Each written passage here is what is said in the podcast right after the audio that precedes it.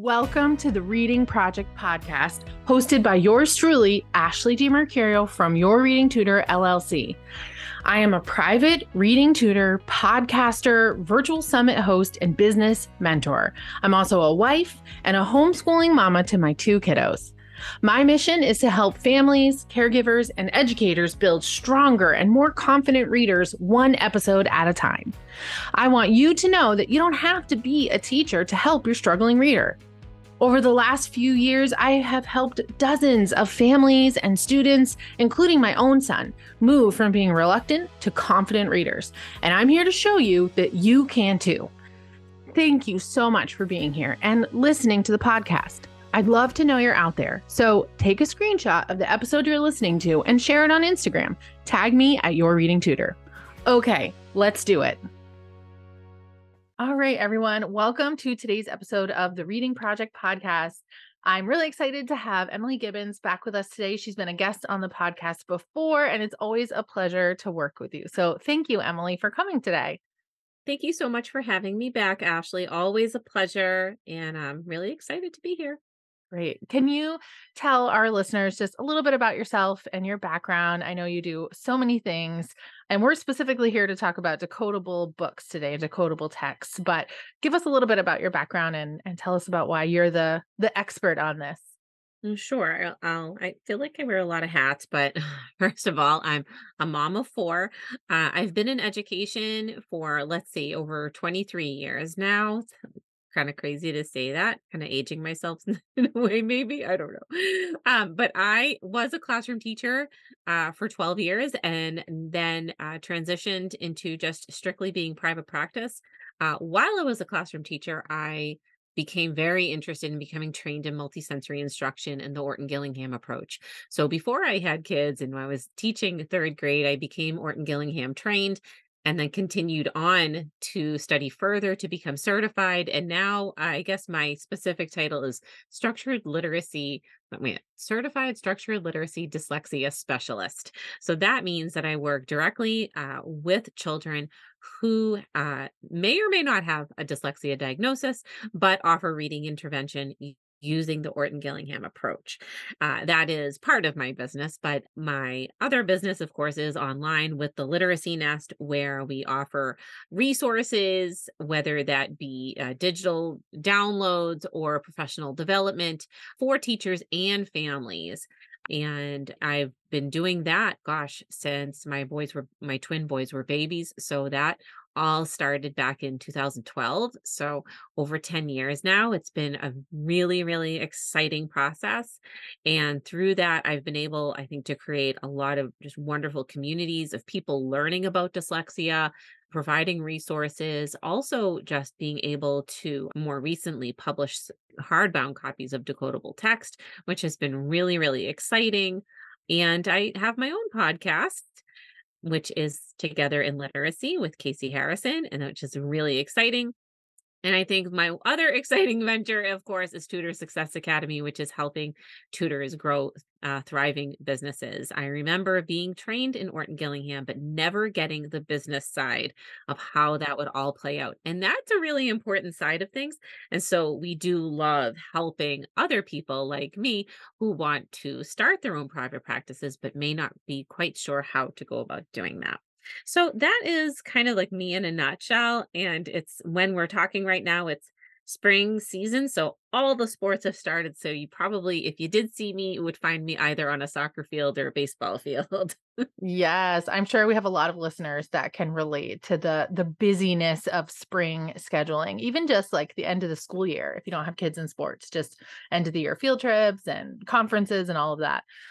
So I think, you know, the science of reading and decodable books, those those phrases and terms, those things are kind of more trendy. I hate to use the word trendy, but like they're more out there because of the recent podcast sold a story. So more people are learning about these things and they're hearing and and they're wondering what what does this actually mean? So today specifically, I would love it if you could tell our listeners what does it mean when a book is decodable and why do children really need access to them? That's a really great question and I, I like to use a, a little analogy that I learned from one of the writers of phonic books, decodable books, and we refer to decodable text as the training wheels. So, as we are learning to ride, help a child learn to ride a two wheeler bicycle, we always may start with the two, putting the training wheels on first, right? To help them learn balance. And do we keep the training wheels on forever? No, we take them off the minute we feel like, you know what, they're ready to try this on own, their own. So, decodable books really can be compared in that same analogy because we are offering children the chance to practice what they have learned about sound symbol relationships, maybe in their phonics lessons, and putting it into real application within the confines of decodable text. When a text is decodable, it's really going to depend on what has what actually counts as decodable for your particular learners. So you wouldn't be providing a book that had skills and concepts in it that hadn't already been taught.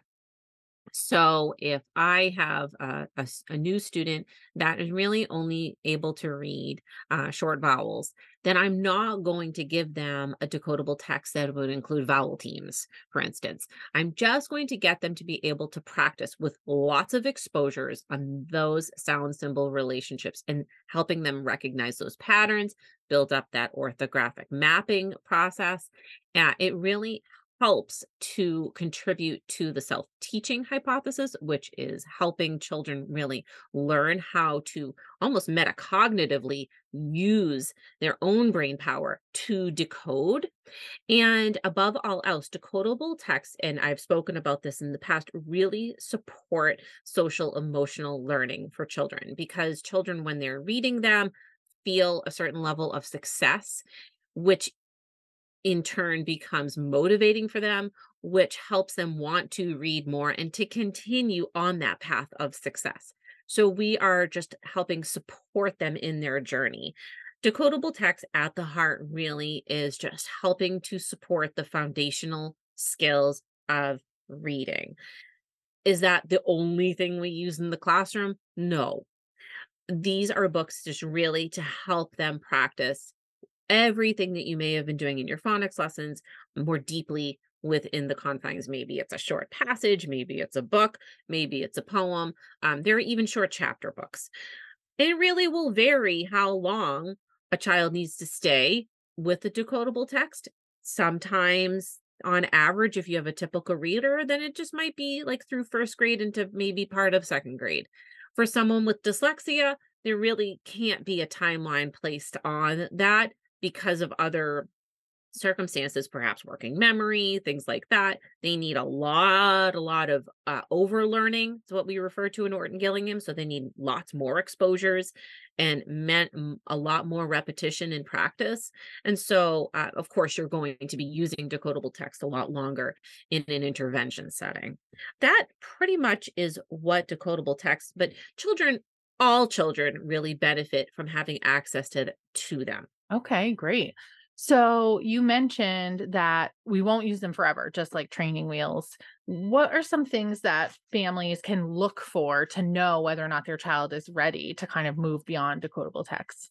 That's a great question. So, first of all, I would love more public libraries to have specific shelving devoted to real decodable books and collections. And I think we're on the cusp of that in 2023, but we aren't quite there yet. But that is greatly going to assist families with knowing what to look for. So of course your you know families can have conversations with their teachers like what phonics skills are you working on right now with my child? Okay, oh so they're working on H digraphs. Okay, so is there a decod- decodable book to support that? And have them practice. And, you know, of course, teachers can send home copies of maybe passages that they have, but make some book recommendations.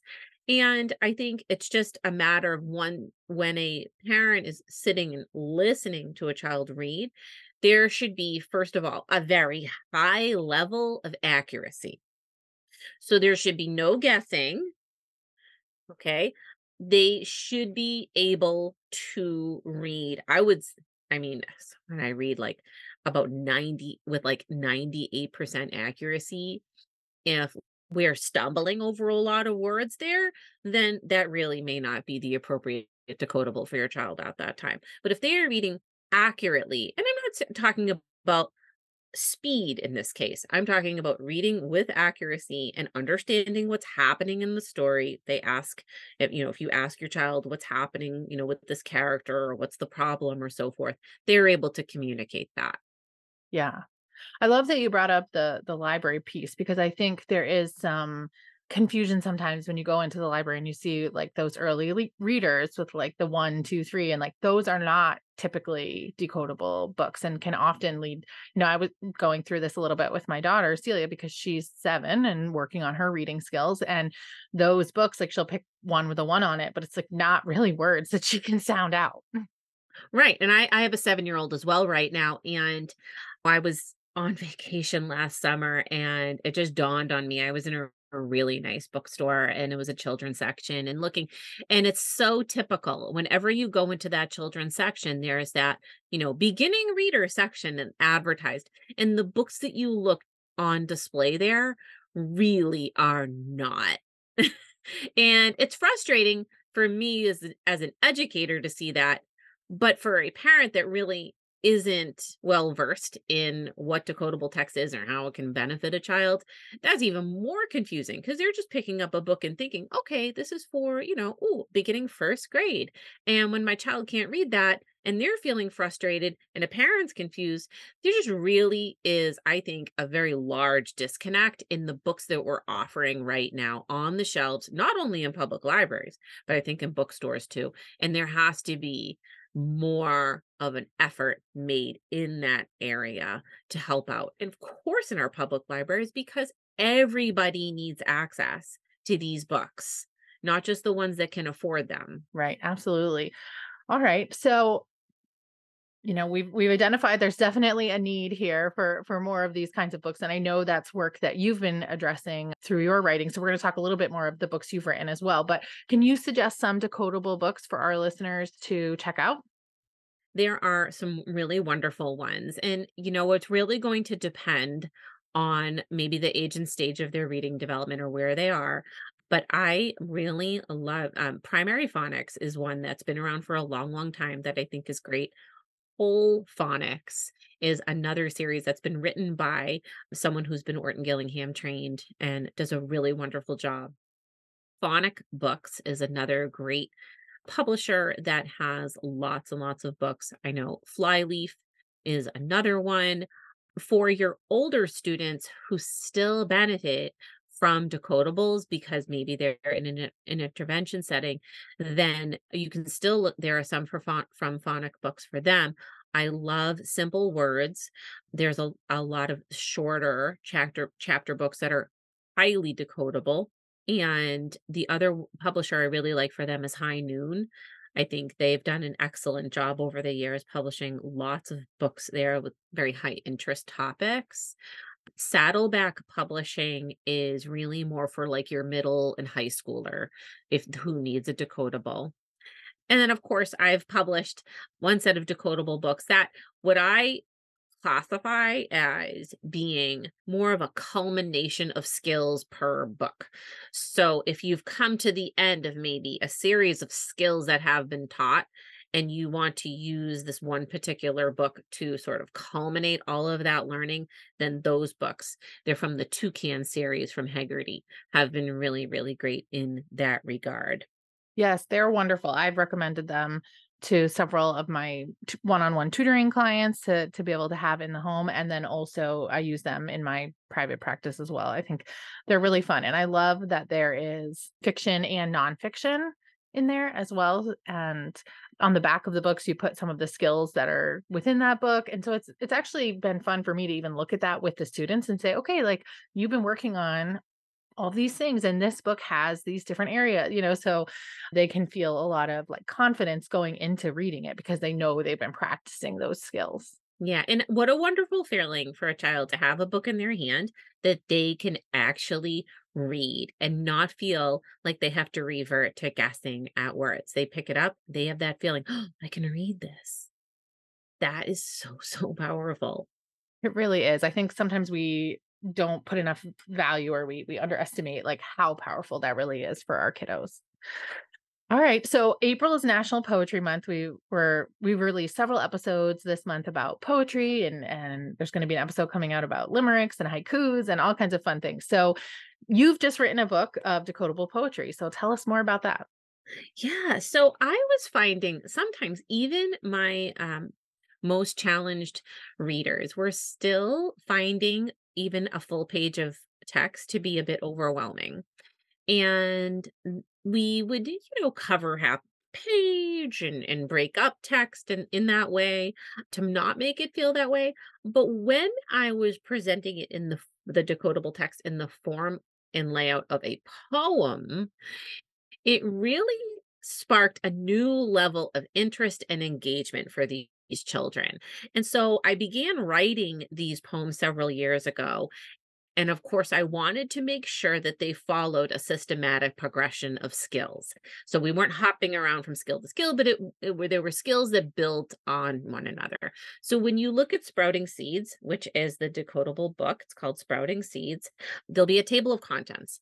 And in the table of contents, you'll be able to see the skills and how they follow that progression, starting with short vowels all the way up to digraphs blends, long like um, VCE and so forth. So, and they go all the way up into more complex things like schwa vowels.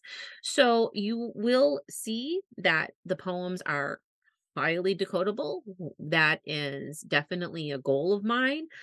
Kids really love the ones where you can read them with two different voices. Those are kind of fun for a family member to read with the child at home. These are great to send home even for extra practice or just to have a copy on your shelf. The greatest thing about Sprouting Seeds is that it has an ISBN number, which means that it can go and be cataloged in a public library. And so that is the the goal here with that book and future books that I publish. This book, Sprouting Seeds, was published with the help of Simple Words Publishing. And I am just so thrilled to be working with Cheetam Nebel, who wrote all the Simple Words books. She has really been so lovely and supportive of the um, whole process. And so we were thrilled to get this book into people's hands. The other thing is that the book is a nice size. It's eight and a half by 11. So the, the font size is nice and big. There's plenty of white space. Really, uh, just a, a lovely copy to either gift someone or to have in your classrooms for National Poetry Month for sure.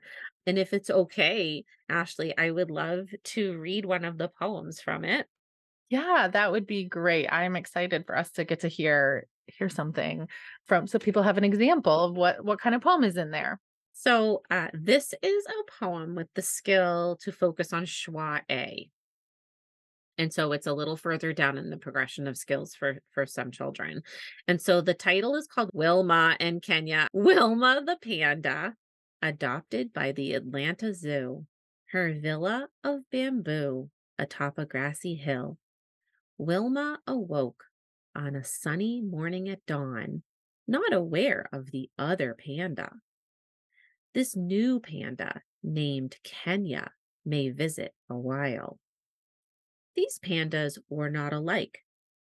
When the male panda entered her zone, Wilma took a look. Kenya sat across from Wilma, agreeing to share his bamboo. But Wilma preferred her villa, aloof, alone, and atop the hill. Kenya was aware and stayed out of her zone. Amid the bamboo, he awaits her approval. So I really feel like I can make a nice mental image with that poem, which is so, so important for our children to learn how to visualize. I love pandas too. And of course, I chose Willie, Wilma and Kenya because they have schwa A at the, at the end. Okay, so that that was one of them from Sprouting Seeds. That's great. And so if our families we'll make sure to include the link in the show notes so families can check out the book. And so just to sort of put it in a even simpler, the poems get more difficult. So if you in terms of reading this with your children, how would you suggest that families approach the book and, and where to start? Should they read in order, out of order? Right. That's a great question. So uh, it's going to depend. It's if you have a first grader that's really beginning their phonics journey in first grade, then you're going to, of course, be at the beginning and not hop around. And you can work your way up. I would go in order in that case.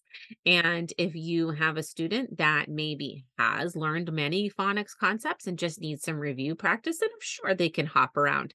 But I would really look very carefully at the table of contents and the skills that are matched to them and try to be aware of where your stu- your student or child is in their foundational skill development before putting them in.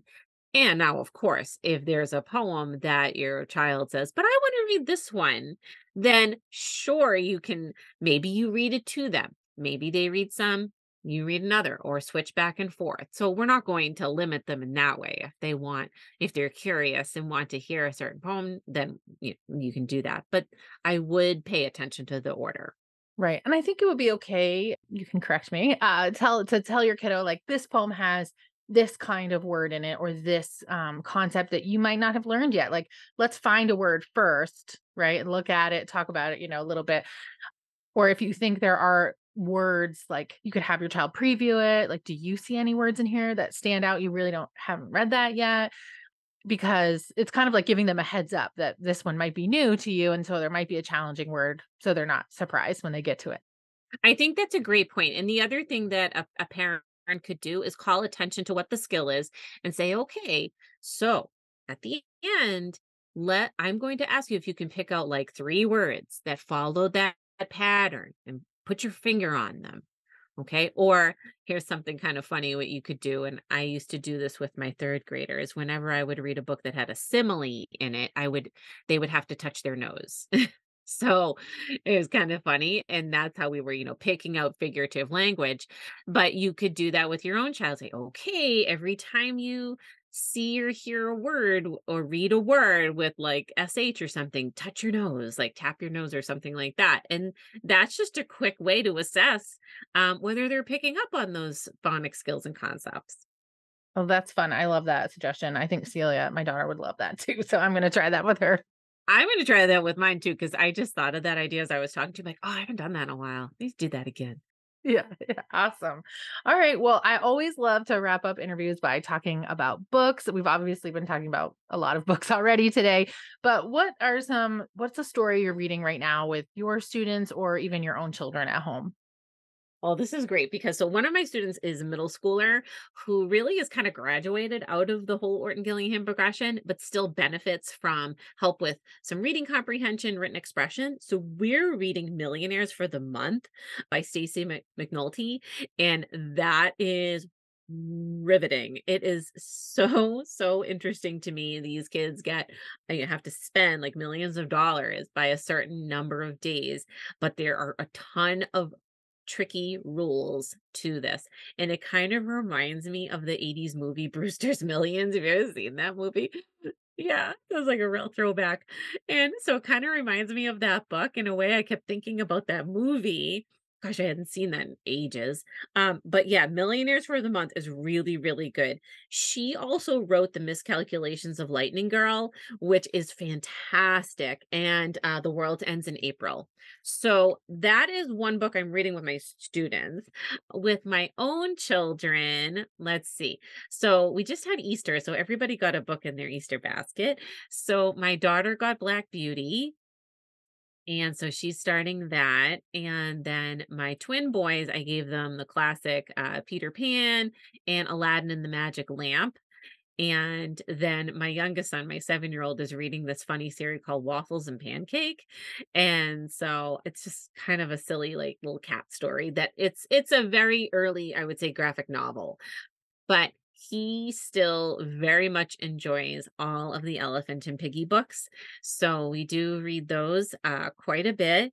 and still loves to be read to every single night. So I always remind parents don't stop, don't stop reading to your kids. Yeah, absolutely. Those are all great books. I think my son would love the Millionaires for the Month one. So I'm definitely going to have to check that out. Yeah, one of my twin boys did read it, and when he was done with it, I said, "Hey, give me give me that book. I'm going to use that with my student that's in middle school." So she's enjoying it.